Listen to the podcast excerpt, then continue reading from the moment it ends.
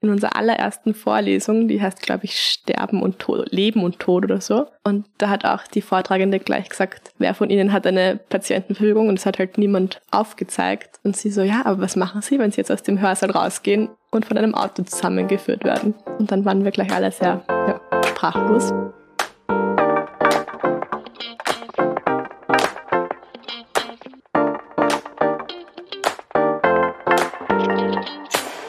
Und herzlich willkommen zur elften Folge von Hochpalliativ, dem Podcast durch die Höhen und Tiefen der Palliative Care in Österreich. Ich bin Eva, Professorin für Palliativmedizin und neben mir sitzt Lea, Palliativmedizinerin in Ausbildung. Hallo Lea. Hallo Eva. Wir befinden uns an unterschiedlichen Punkten unserer Karriere, aber wir teilen eine Leidenschaft, mit so vielen Menschen wie möglich über Palliativcare zu reden. Und heute wollen wir ein wichtiges Vorsorgeinstrument vorstellen und besprechen, nämlich die Patientenverfügung. Und ganz wichtig, vielleicht am Anfang, Patientenverfügung wird nicht gegendert, habe ich gelernt. Man sagt tatsächlich Patientenverfügung. Und wir haben uns gedacht, wir gliedern das so in so drei Abschnitte. Also warum macht man eine Patientenverfügung? Was ist überhaupt eine Patientenverfügung? Und wie kann so eine Patientenverfügung ausschauen? Vielleicht am Anfang ganz wichtig. Es haben relativ wenige Menschen in Österreich eine Patientenverfügung. Die letzten Daten, die mir bekannt sind, sind, dass es etwa vier Prozent der Bevölkerung sind. Woran könnte das liegen? Das ist eine schwere Frage, die wir uns auch immer wieder stellen, weil wir eigentlich oft gerne hätten, dass mehr Patientinnen eine Patientenverfügung haben. Aber ich muss ehrlich zugeben, ich habe selbst auch keine, obwohl ich mir seit drei Jahren vornehme, eine zu machen und eigentlich so quasi an der, an der Quelle bin. Vielleicht werden wir heute einfach hier im Rahmen dieses Podcasts versuchen, eine mit dir zu machen. Es mag auch sein, dass es daran liegt, dass man sich selbst nicht als Patientin oder Patient identifiziert und dass es ja tatsächlich häufig schwierig ist, Sachen voraus anzunehmen, wenn man noch nicht krank ist. Sprechen wir eigentlich heute auch über Vorsorgevollmacht? Wir können es, glaube ich, ansprechen, aber halt nicht so ins nicht Detail so ins gehen, Detail aber gehen. einfach die Unterschiede sind sicher mal spannend wir, auch zu ja, unterscheiden. In der Zeit bleiben. Das ist nämlich vielleicht eher ein Instrument, also wir sind keine Juristinnen, das ist vielleicht auch ganz wichtig am Anfang, das dazu zu sagen, aber eher ein Instrument, das für gesunde Menschen sinnvoll ist, eine Vorsorgevollmacht, weil es die dynamischere Variante ist. Aber auf das mhm. werden wir später noch zu sprechen kommen. Das war jetzt ein Cliffhanger sozusagen. Aber ich kann mich auch noch erinnern, also eigentlich überlege ich mir nicht nur seit drei Jahren eine Patientenverfügung zu machen, sondern seit, seit Anfang des Studiums, weil in unserer allerersten Vorlesung, die heißt, glaube ich, Sterben und Tod, Leben und Tod oder so. Und da hat auch die Vortragende gleich gesagt, wer von Ihnen hat eine Patientenverfügung und es hat halt niemand aufgezeigt. Und sie so, ja, aber was machen Sie, wenn Sie jetzt aus dem Hörsaal rausgehen und von einem Auto zusammengeführt werden? Und dann waren wir gleich alle sehr, ja, sprachlos. Ja, weil dann viele sagen, dann entscheiden meine Eltern oder meine beste Freundin oder mein Partner für mich. Und genau darüber sollten wir heute vielleicht auch sprechen, dass der mutmaßliche Wille natürlich zählt in der Medizin. Das bedeutet, wenn jemand einen Autounfall hat und diese Person hat keine Patientenverfügung und ich kann mit der Person nicht sprechen, weil sie zum Beispiel komatös ist, dann gibt es zwei Dinge, die wichtig sind. Das erste ist die medizinische Situation. Was macht man in dieser individuellen Situation? Das ist natürlich dann eine hohe ärztliche Verantwortung. Und das zweite ist dann der Wille dieses Menschen. Und wenn ich diesen Willen nicht erheben kann, ist die erste Frage immer, gibt es ein sogenanntes Vorsorgedokument, wozu zum Beispiel die Patientenverfügung zählt oder auch die Vorsorgevollmacht. Und wenn es das nicht gibt, dann muss man den mutmaßlichen Willen herausfinden. Und das ist gar nicht immer so einfach, weil manchmal auch unterschiedliche Meinungen über den Willen eines Menschen existieren. Insofern ist unser Appell schon an die Gesellschaft, an die Zuhörerinnen und Zuhörer, dass es von großer Bedeutung ist, sich Gedanken zu machen über die eigenen Wünsche, Werte und Ziele. Genau, das sind wir eigentlich auch schon im ersten Abschnitt. Warum braucht man eine Patientenverfügung? Haben wir jetzt eigentlich schon fast geklärt. Also einfach um den mutmaßlichen Willen abbilden zu können, um eine Autonomie der Patientin zu ermöglichen und selbstbestimmt entscheiden zu können, auch wenn man nicht mehr entscheidungsfähig ist. Zumindestens ja, damit man eben nach dem mutmaßlichen Willen entscheiden kann. Und in der Patientenverfügung kann man medizinische Therapien und zukünftige Behandlungen ablehnen, wenn man eben, wie gesagt, nicht mehr selbst entscheidungsfähig ist, also zum Beispiel bewusstlos ist oder demenzkrank oder fallen dir noch Beispiele ein, warum man nicht entscheidungsfähig sein könnte? Man könnte zum Beispiel aufgrund einer psychiatrischen Erkrankung nicht entscheidungsfähig sein oder aufgrund einer Erkrankung, die einen in einen komatösen Zustand bringt. Bei einer Demenzerkrankung ist vielleicht ganz wesentlich dazu zu sagen, dass es da unterschiedliche Abstufungen gibt und teilweise natürlich für medizinische Maßnahmen dann eine Erwachsenenvertretung, ehemals Sachwalterschaft erforderlich ist. Das ist eine Person, die im besten Sinne dieses Menschen entscheiden soll. Sehr häufig ist das auch jemand aus der Familie.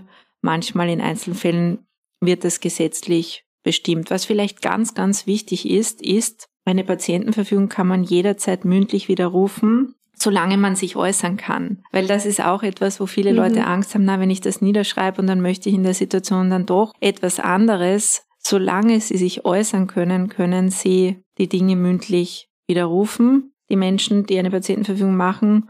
Und solange sie irgendwie selbstständig entscheiden können, können sie jederzeit alles ablehnen. Das ist, glaube ich, etwas, was viele verunsichert, weil sie sich denken, ich kann nicht alles voraussehen. Insofern braucht man für eine Patientenverfügung, glaube ich, schon eine gute Beratung. Mhm. Und da möchten wir auch in unseren Shownotes einen Hinweis geben zu einer Broschüre zum Erstellen einer Patientenverfügung. Die ist, glaube ich, 29 Seiten lang. Mhm.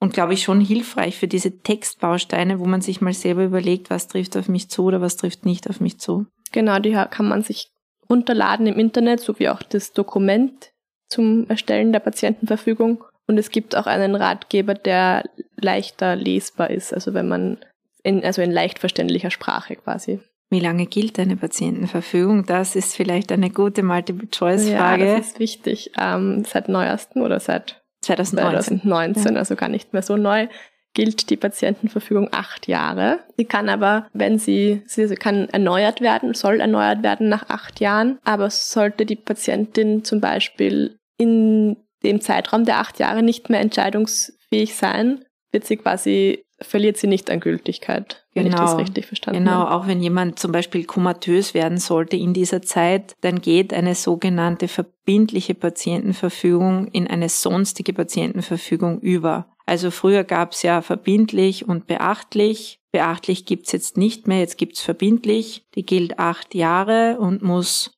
von einer Rechtsvertreterin, einem Rechtsvertreter unterschrieben werden, neben der ärztlichen Aufklärung. Und die andere gilt dann sozusagen, also die sonstige gilt eigentlich ewig, aber man sollte sich regelmäßig Gedanken machen über die eigenen Wünsche, Werte und Ziele, wobei mhm. ich das Gefühl habe, dass Werte eh was relativ Stabiles sind im Leben und dass meistens sich gravierende Dinge nicht ändern. Aber gut, es können sich auch Dinge ändern im Verlauf eines Lebens. Zum Beispiel, dass man als gesunder Mensch eine Patientenverfügung gemacht hat und dann erkrankt man. Da könnte es durchaus sein, dass sich Dinge ändern.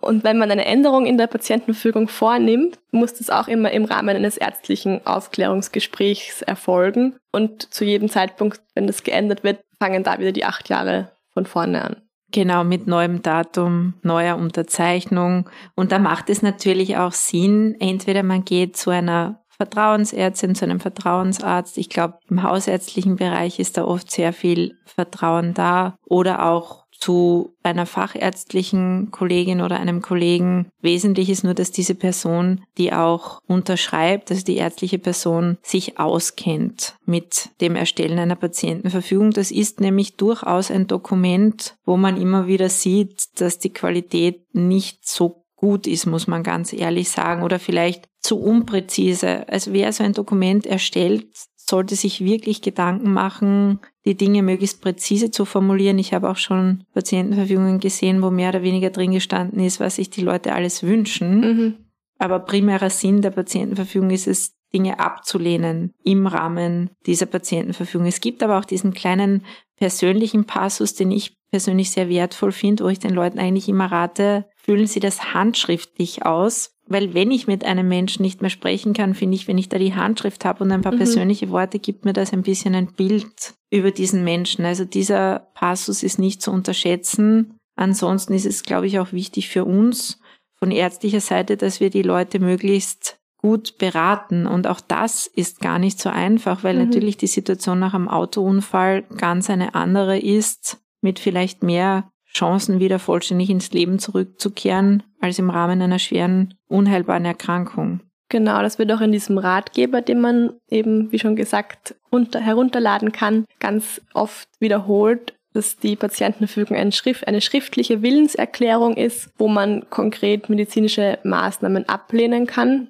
Und je konkreter und je ja, spezieller man diese einzelnen Fälle ausformuliert, desto, desto verbindlicher ist quasi diese Patientenverfügung auch zu beachten eigentlich. Also man, es soll entweder aus dem, aus dem Gesamtwerk der Patientenverfügung quasi herausgehen, was der Wille der Person ist, oder durch, durch explizites Benennen von einzelnen Situationen. Genau, der Ferrari, sage ich immer, wäre eine Patientenverfügung zu kombinieren mit einer Vorsorgevollmacht. Vielleicht würden die Juristen das sogar anders sehen und sagen, überhaupt nur eine Vorsorgevollmacht ist auch ausreichend. Da könnte man drüber diskutieren. Aber aus meiner Erfahrung ist es schon vernünftig, eine Patientenverfügung mit einer Vorsorgevollmacht zu kombinieren, weil die vorsorgebevollmächtigte Person ein bisschen Einblick in die aktuelle Situation nehmen kann. Da gibt es auch ein Formular Vorsorgevollmacht, das wir auch gerne verlinken werden. Hier ist wichtig dazu zu sagen, dass das auch von einer Notarin, einem Notar oder einer Rechtsanwältin, einem Rechtsanwalt unterzeichnet werden muss. Und diese vorsorgebevollmächtigte Person kann dann, das muss niemand aus der Familie sein, das kann die beste Freundin, bester Freund oder eine andere Vertrauensperson sein, mit einbezogen werden in Entscheidungen. Und das ist vielleicht, sage jetzt als Beispiel Michael Schumacher. Michael Schumacher hat diesen Skiunfall gehabt, ist voll im Leben gestanden, war sportlich sehr aktiv. Und ich nehme an, aber ich weiß es nicht, aber ich nehme an, dass er weder, weder eine Patientenverfügung noch eine Vorsorgevollmacht hatte. Und vielleicht hätte Michael Schumacher auch gesagt, wenn ich nach zwei Jahren keine Fortschritte mache und wenn die Wahrscheinlichkeit sehr gering ist, dass ich in ein selbstständiges Leben zurückkomme, dann möchte ich nicht, dass meine nächste Lungenentzündung behandelt wird. Nur so als Beispiel. Mhm. Und insofern, wenn er dann eine vorsorgebevollmächtigte Person gehabt hätte, hätte man diese Person dann mit einbinden können in weitere Entscheidungen. Und auch für die vorsorgebevollmächtigte Person ist es dann sicher auch besser, wenn dann zusätzlich eine Patientenverfügung vorliegt, weil das ist einfach ein Instrument, das dann hilft, wieder den Willen der Patientin ähm, besser zu erfassen und besser in dem Sinne handeln zu können. Genau, weil es auch eine große Herausforderung ist, finde ich, so vorsorgebevollmächtigte Person von jemandem zu sein. Das muss man auch wollen, das muss man auch aushalten. Das ist ja gar nicht so einfach, weil es geht um das Leben eines Menschen. Und ich glaube, diese Person, die das macht, sollte man sich auch sehr gut aussuchen. Und es gibt ja auch so fatalistische Personen, die sagen, ich mag nichts vorsorgen, es werden schon die anderen wissen, was mit mir geschehen soll. Nur was wirklich wichtig ist, und ich glaube, das sollten wir erwähnen, ist schon, dass es ein Mythos ist, zu sagen, meine Frau, mein Mann wird eh für mich dann mhm. entscheiden. Der wird oder die wird, wenn es gut läuft, sicherlich mit einbezogen und auch gefragt, nach dem Willen der Person, mit der man dann nicht mehr reden kann. Aber da liegt die höchste Entscheidungskompetenz sicher in der Medizin. Und wenn man sich selber mit einbringen möchte bis zu einem gewissen Grad, manche Dinge müssen ja auch wir in der Medizin entscheiden, macht es auf jeden Fall Sinn, eine Patientenverfügung und oder Vorsorgevollmacht zu machen. Sollen wir gleich mal an die Patientenverfügung gehen. Das ist ein vierseitiges Dokument, das man sich eben, wie schon erwähnt, runterladen kann. Es sind dann so Zeilen freigelassen, die man entweder online quasi im PDF-Dokument oder handschriftlich ausfüllen kann. Als erstes sind da so Angaben zur Person, also mit Name und Geburtsdatum und Wohnadresse auszufüllen. Und dann geht's schon so um die Beschreibung der persönlichen Umstände und Einstellungen. Genau, das ist dieser Passus, wo ich schon finde, dass der wichtig ist. Also ich habe bei mir zum Beispiel reingeschrieben, dass ich sehr viel Erfahrung habe, auch mit der Begleitung von Menschen am Lebensende. Und das gibt dann vielleicht meinem Gegenüber auch ein bisschen einen Überblick über mich als Person, mhm. wenn mit mir nicht mehr direkt kommuniziert werden kann. Genau, ich habe da jetzt auch so reingeschrieben, dass ich eben Palliativmedizinerin bin und deshalb beinahe täglich mich mit Sterben und Tod auseinandersetze und dass ich aber zum Beispiel auch ein Tagebuch führe, wo ich Situationen festhalte, die mir vielleicht nahe gehen und die mich beschäftigen. Das weiß auch mein Freund, dass ich dieses Tagebuch habe und ich sage ihm immer, falls es mal so weit sein sollte, dass du in meinem Sinne entscheiden sollst oder meinen besten Willen ähm, ermitteln möchtest, kannst du da gerne nachlesen. Hast du ein Schloss drauf auf dem Nein. okay. Genau, und dann habe ich auch noch geschrieben, weil da steht auch irgendwie so, man kann auch religiöse Einstellungen festhalten in dieser Patientenverfügung. Und da habe ich geschrieben, dass ich jetzt im Moment zwar spirituell und gläubig bin, aber ohne Bekenntnis, aber zum Beispiel für die Begleitung durch Seelsorge offen wäre, weil ich eigentlich mit einem katholischen Religionsunterricht aufgewachsen bin und auch im Umgang mit unseren Patientinnen immer merkt, dass die Seelsorge, egal welches Bekenntnis man hat, einfach ein wichtiger Part ist, wenn man einfach dem gegenüber offen ist und das immer als positiv empfunden habe. Ja, weil ich auch sehe immer wieder die, die eigenen Konzepte von Leben und Sterben, wie wichtig die eigentlich sind. Und da empfinde ich die Seelsorgenden auch als Menschen stets als sehr interessante und wertvolle Persönlichkeiten. Genau, dann geht es zum Punkt 3 weiter. Das ist dann der Inhalt der Patientenverfügung. Da werden dann konkrete Situationen beschrieben, in denen man möchte, dass diese Patientenverfügung in Kraft treten soll oder halt beachtet werden sollte. Da habe ich gleich mal überlegt, was kann ich da machen? Und dann war ich sehr froh. Du fährst über ja Fahrrad, oder? Da musst ja. du auch immer an den Fahrradunfall Da muss man die Unfälle.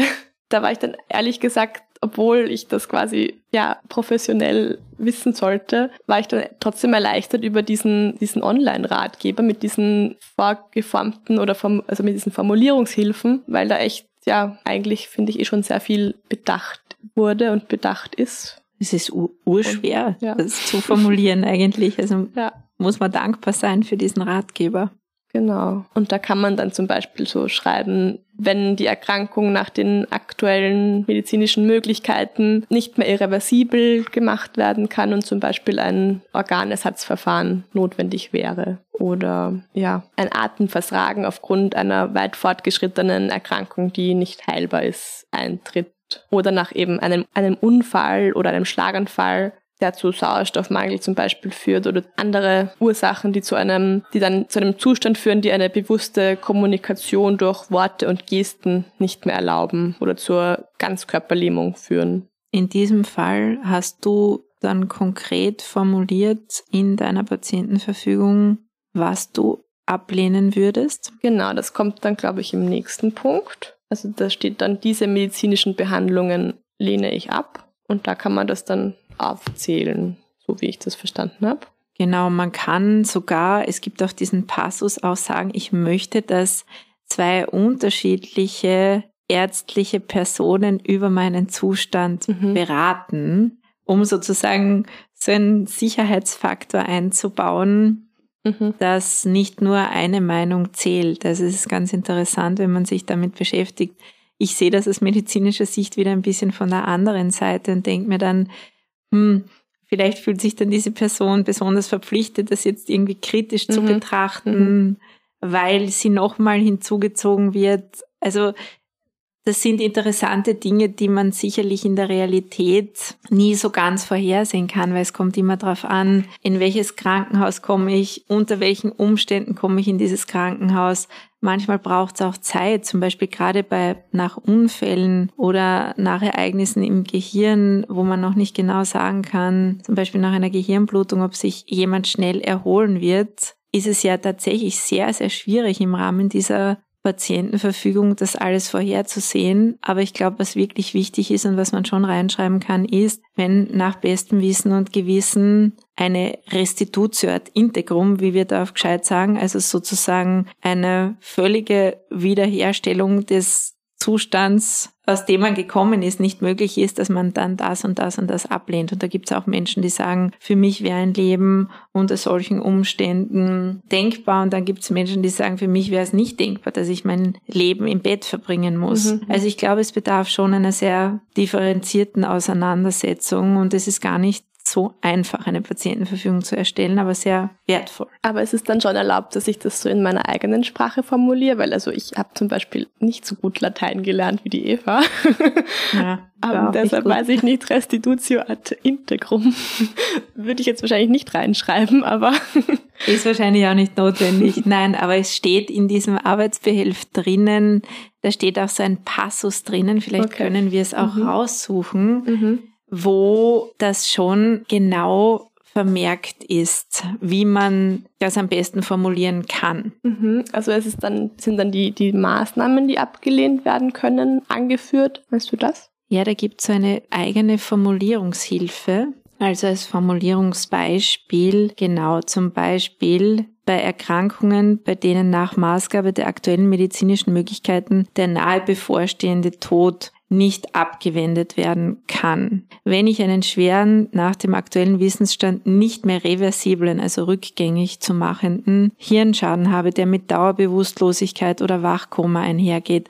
Also hier sind schon sehr konkrete Formulierungen für den Fall, dass ich nicht mehr schlucken kann oder nicht mehr schlucken will. Manche Dinge wissen mhm. wir auch vorab mhm. nicht. Also da zählt für mich, finde ich schon, die Willensäußerung auch in diesem Moment dann. Da gibt es ja. auch die Geschichte, eine ethische Geschichte. Wie ist das, wenn jemand in die Patientenverfügung hineingeschrieben hat, ich äh, verzichte sozusagen auf Ernährungsmaßnahmen, dass dann die Person, wenn sie in dem Moment dann trotzdem nach der Ernährung begehrt oder nach mhm. dem Glas Wasser mhm. reicht, äh, greift, dass, dass man das dann doch respektieren würde als Maßnahme des aktuell geäußerten mhm. Willens. Mhm. Und man kann auch in einer Patientenverfügung nicht die Basics ablehnen, sozusagen der Körperpflege und der Fürsorge. Und das halte ich auch für wichtig, ja. weil das ist einfach ein das steht humanistischer auch Aspekt. In dem, in dem Ratgeber steht auch drinnen, dass, dass Ernährung mit dem Löffel quasi und Trinken aus einem, einem Becher oder so, dass das auch pflegerische Maßnahmen sind, die nicht abgelehnt werden können. Also natürlich wird niemand zu einer pflegerischen Handlung gezwungen, aber wenn man wenn man merkt, die Person möchte essen und trinken, kann das quasi nicht in einer Patientenverfügung zuvor abgelehnt worden sein, weil es keine medizinische Handlung ist. Also glaube künstliche Ernährung, zum Beispiel mit einer PEC-Sonde, also mit genau. so einer genau. Sonde über den in den Magen. In den Magen oder auch über die Nase in den Magen, das kann man ablehnen. Mhm. Oder eine künstliche Ernährung über die Vene unter Umgehung des Magens. Also wir nennen das parenterale Ernährung am Magen vorbei. Diese Dinge können abgelehnt werden, aber sozusagen die Basics der Zuwendung, der Fürsorge und der Pflege können nicht abgelehnt werden im Rahmen einer Patientenverfügung. Es kann dann auch noch die künstliche Beatmung abgelehnt werden, also dass man mit einer die Lunge mit einer Maschine quasi belüftet wird. Dann kann noch die Wiederbelebung jeglicher Art abgelehnt werden, also die Herzdruckmassage oder die elektrische Defibrillation. Dann können auch antibiotische Therapien abgelehnt werden mit der Ausnahme von ähm, antibiotischer Therapie zur palliativmedizinischen Symptomlinderung. Dann kann abgelehnt werden, die, dass lebenswichtige Organfunktionen aufrechterhalten werden durch diverse Interventionen, wie zum Beispiel das bekannteste wahrscheinlich ist, dass das Nierenersatzverfahren, also die Dialyse, wenn die, wenn die Niere nicht mehr oder die Nieren nicht mehr funktionieren, dann gibt es diese Möglichkeit der Blutwäsche, dass dies von einer Maschine übernommen wird, die Funktion der Niere. Es gibt auch Herz-Lungen-Maschinen oder auch einen Defibrillator. Das wäre auch eine Übernahme von einer Organfunktion, also ein, ein eingebauter Defibrillator, der dann, der dann die, den, den Sinusknoten so quasi übernimmt und dem Herz den Takt vorgibt. Das ist für viele ja, glaube ich, wirklich sehr weitreichend ja. und schon sehr speziell wo sich manche vielleicht das denken, da kenne ich mich nicht aus, das lasse ich lieber weg. Also im Zweifelsfall kann man ja. gewisse Dinge, glaube ich, auch weglassen. Und was ganz wesentlich ist, man kann palliativmedizinischen Maßnahmen dezidiert zustimmen, weil du das erwähnt hast, also antimikrobielle Therapie oder ein Antibiotikum gegen Symptome, da denke ich, haben wir durchaus auch andere Maßnahmen. Also mhm. Also wenn ich jetzt in palliativen Setting an Atemnot denke, Atemnot am Lebensende, wo vielleicht der Infektiologe sagt, naja, wenn Sie das Antibiotikum nehmen, geht es Ihnen besser, was ja stimmt. Ja, wenn der Keim damit weggeht, könnten wir hier auch eine Morphintherapie zur Linderung der Atemnot mhm. geben oder bei anderweitig nicht behandelbaren Symptomen könnten wir zusätzlich zu einer Morphintherapie eine palliative Sedierung durchführen, über die werden wir wahrscheinlich in einem, in einer anderen Folge sprechen. Aber ich denke, dass es schon wesentlich ist, sich zu überlegen, ob man palliativen Maßnahmen im Sinne einer symptomorientierten und symptomlindernden Therapie zustimmt. Und ich glaube, das macht eigentlich tatsächlich immer Sinn, dem zuzustimmen, weil es letzten Endes darauf abzielt, dass es den Leuten so gut wie möglich geht in einer sehr mhm. herausfordernden Situation. Es gibt aber auch Patientenverfügungen, wo drinnen steht, ich lehne palliative Maßnahmen ab. Habe ich auch schon gesehen, wo ich dann dachte, was war vielleicht der Grund dafür oder die mhm. Vorbehalte dafür, dass sich Menschen vielleicht denken, wenn ich dem zustimme, dann kriege ich nicht die volle Therapie und dann ist mhm. meine Prognose schlechter. Also da muss man auch ganz klar sagen, dass die Medizin immer zwei Dinge berücksichtigen muss. Wo geht die Reise hin? Wo ist das Therapieziel? Und den Willen der Menschen. Und je klarer dieser Wille formuliert formuliert ist, desto besser kann ich mich an das halten, was die Person sich gewünscht hätte oder sich wünscht oder erwartet. Und wenn es halt gar keine Formulierung gibt, dann muss ich mich an das Medizinische halten, was, glaube ich, auch sehr gut gemacht wird und State of the Art gemacht wird. Mhm. Aber ich finde es als Ärztin gerade in komplexen Situationen sehr, sehr angenehm, etwas zu wissen über den Willen eines Menschen. Deswegen ja. würden wir uns, glaube ich, freuen, wenn es mehr Vorsorgedokumente geben würde und mehr Gespräche, weil da geht es ja nicht nur um Dokumentation, sondern da geht es auch um Therapiezielgespräche und generell um Gespräche über die Zukunft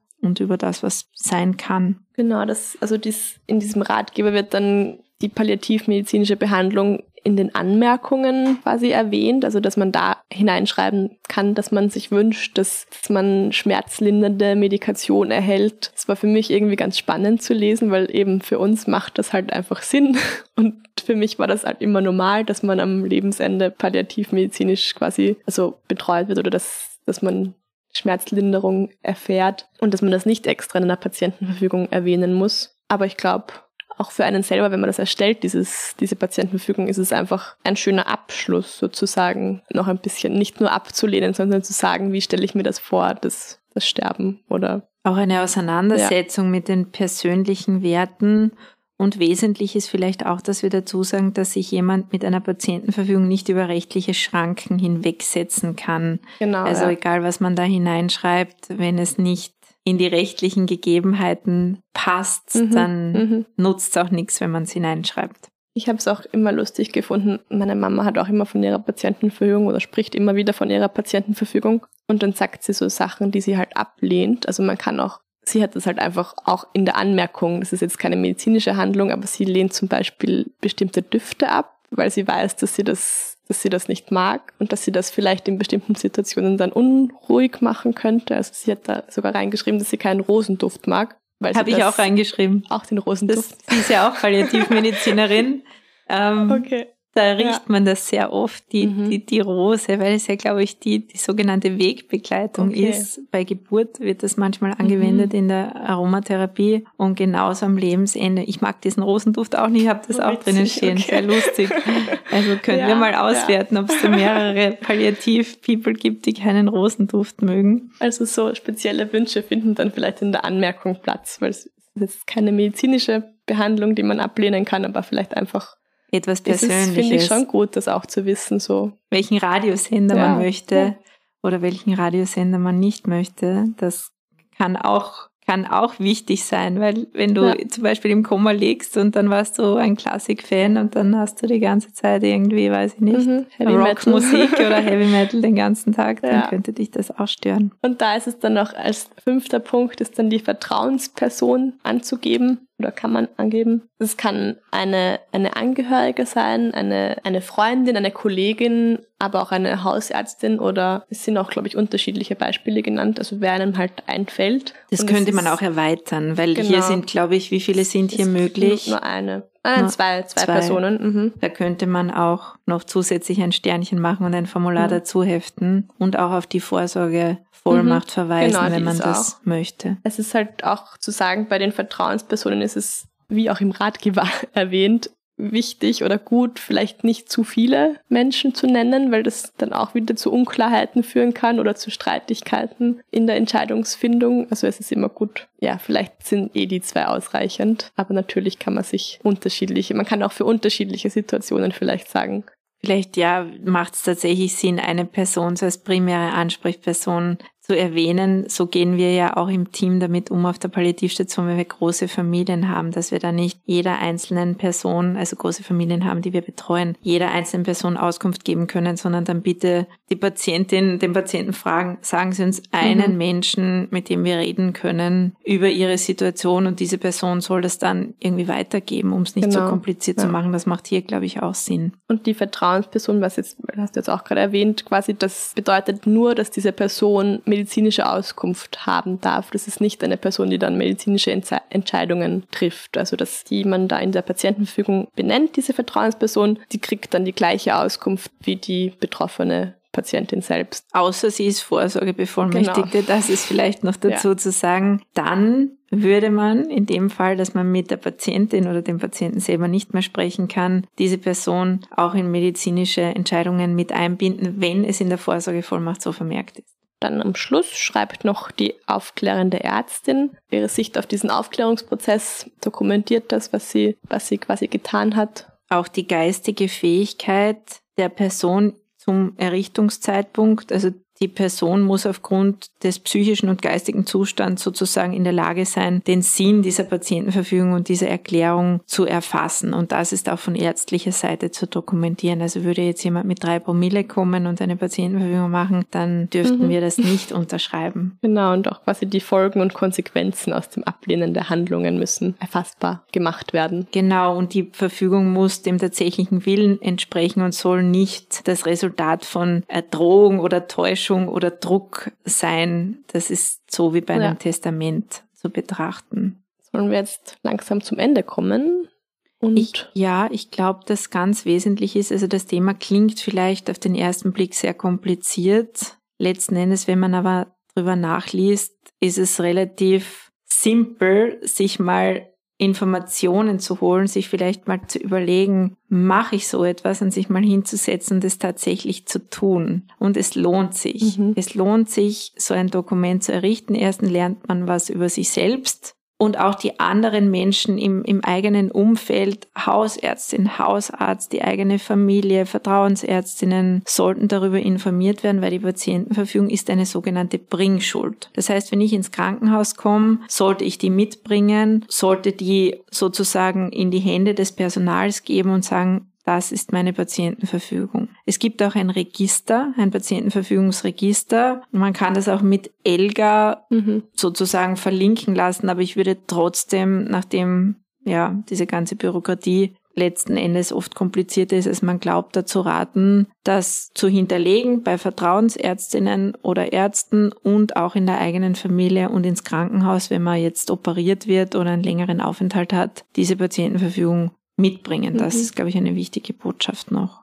Genau, und nachdem man, haben wir das schon gesagt, ich weiß nicht, nachdem man dieses ärztliche Aufklärungsgespräch und die Erstellung dieser Patientenverfügung gemacht hat, ist sie mal eine sonstige Patientenverfügung. Und wenn man dann mit diesem ausgefüllten Dokument zu einer Rechtsanwältin oder zu einer Notarin geht, dann kann man die zu einer verbindlichen machen lassen, quasi, oder ist das? Genau. Oder auch beim Patientenanwalt und in diesem Formular steht schon, diese Patientenverfügung mhm. soll verbindlich sein. Mhm. Das ist schon zum, zum Ankreuzen sozusagen. Wie gesagt, es kommt auch auf die Formulierung an. Also mhm. man kann auch eine sonstige Patientenverfügung so gut formulieren, dass sie einer verbindlichen Patientenverfügung entspricht. Mhm. Und wenn man das mit einer Vorsorgevollmacht kombiniert, glaube ich, ist das auch eine sehr, sehr gute Möglichkeit. Aber nachdem wir weder äh, Patientenanwältinnen sind noch Juristinnen denke ich, dass man sich da auch beraten lassen ja. kann und möchte und noch drüber nachlesen kann. Also ich persönlich, ja. ich habe eine sonstige Patientenverfügung mhm. und keine verbindliche. Mhm. Was finde ich auch noch wichtig ist zu erwähnen, das Erstellen einer Patientenverfügung ist eine Privatleistung, oder? Also es kann sein quasi, dass eine Hausärztin dafür Geld verlangt. Ich glaube, die Ärztekammer gibt einen Tarif vor, die österreichische Ärztekammer. Ich glaube, es sind 130 mhm. Euro pro angefangener halber Stunde. Okay. Also man könnte jetzt sagen, man braucht eine Stunde für das Erstellen dieses Dokuments und manche verlangen auch nichts dafür. Also ich glaube, das lässt sich nicht so ja, okay. Und dann, sagen. wenn man es zu einer verbindlichen machen möchte, ist dann nochmal der Rechtsanwalt oder die Notarin zu bezahlen. Und auch die Eintragung ins Register ist, glaube ich, kostenpflichtig. Ich glaube, das kostet nicht viel. Okay. Ich glaube, das sind 12 bis 15 Euro. Na, nicht, dass ich was Falsches sage, aber ich glaube, das ist nicht okay. mehr so teuer. Also letzten Endes, da gibt's den blöden Spruch, der Friseur kostet auch was, ja, ist es ja wirklich was Wichtiges, wo ich denke, wenn das eine einmalige Sache ist und es um mein eigenes Leben geht, dann ist es leistbar, so etwas zu erstellen. Und für die Menschen, für die es nicht leistbar ist, die es natürlich auch gibt, das ist uns wohl bewusst, gibt es sicherlich eine Lösung, so ein Dokument zu erstellen. Mhm. Da würde ich mich auch selber anbieten, muss ich ganz ehrlich sagen. ja, weil das schon ja, ja. eine wichtige Sache ist. Gut, wollen wir nochmal so die drei wichtigsten Punkte, die uns dazu einfallen, zusammenfassen? Ja, ich denke, wir können zusammenfassen, was ist eine Patientenverfügung? Es ist die Möglichkeit, bestimmte medizinische Behandlungen abzulehnen für den Fall, dass man sich selbst nicht mehr äußern kann. Das wäre für mich einmal der erste Punkt. Die Patientenverfügung ist für konkrete Situationen gedacht und wenn man das Ganze etwas dynamischer gestalten will, dann sollte man auch noch eine Vorsorgevollmacht zusätzlich erstellen. Da kann man dann ein bisschen flexibler in unterschiedlichen Situationen entscheiden. Die Wirksamkeitsvoraussetzungen sind eine intakte geistige Fähigkeit der Person, die diese Patientenverfügung errichtet, zum Errichtungszeitpunkt. Ich sage bewusst Person, weil es muss ja nicht immer eine Patientin oder ein Patient sein. Wir haben gesagt, die Gültigkeit ist acht Jahre, was die verbindliche Patientenverfügung betrifft. Die sonstige ist eigentlich unendlich gültig, aber es macht Sinn, sich regelmäßig über die eigenen Wünsche, Werte und Ziele Gedanken zu machen. Eine ärztliche Aufklärung ist verpflichtend und im Falle der verbindlichen Patientenverfügung ist auch noch eine Aufklärung durch eine Notarin, einen Notar, Rechtsanwältin, Rechtsanwalt erforderlich. Es gibt vieles zum Nachlesen, was das betrifft. Ich denke, es lohnt sich, sich damit auseinanderzusetzen. Ist vielleicht auf den ersten Blick ein bisschen ein anstrengendes Thema. Deswegen haben es wahrscheinlich auch so wenig Leute, weil es mit Bürokratie verbunden ist, mit Auseinandersetzung mit einem doch Tabuthema. Wenn man übrigens die Leute fragt, wie möchten sie sterben, dann sagen 80 Prozent, wenn, dann zu Hause. Also wir rechnen nicht ja. damit, dass es tatsächlich passiert. Es lohnt sich aber mal reinzuschauen in die Links, die wir auch gerne in den Show Notes zur Verfügung stellen. Jetzt fehlt noch der Ausblick auf die nächste Folge. Da wird es dann ein bisschen um Geschichte gehen und zwar um die Geschichte der Palliative Care mit der Begründerin Cicely Saunders. Und ja, wir freuen uns wie immer auf Anregungen oder Fragen. Schreibt uns gerne unter hochpalliativ.meduniwien.ac.at und folgt uns auch gerne auf Instagram unter hochpalliativ. Danke. Tschüss, Baba.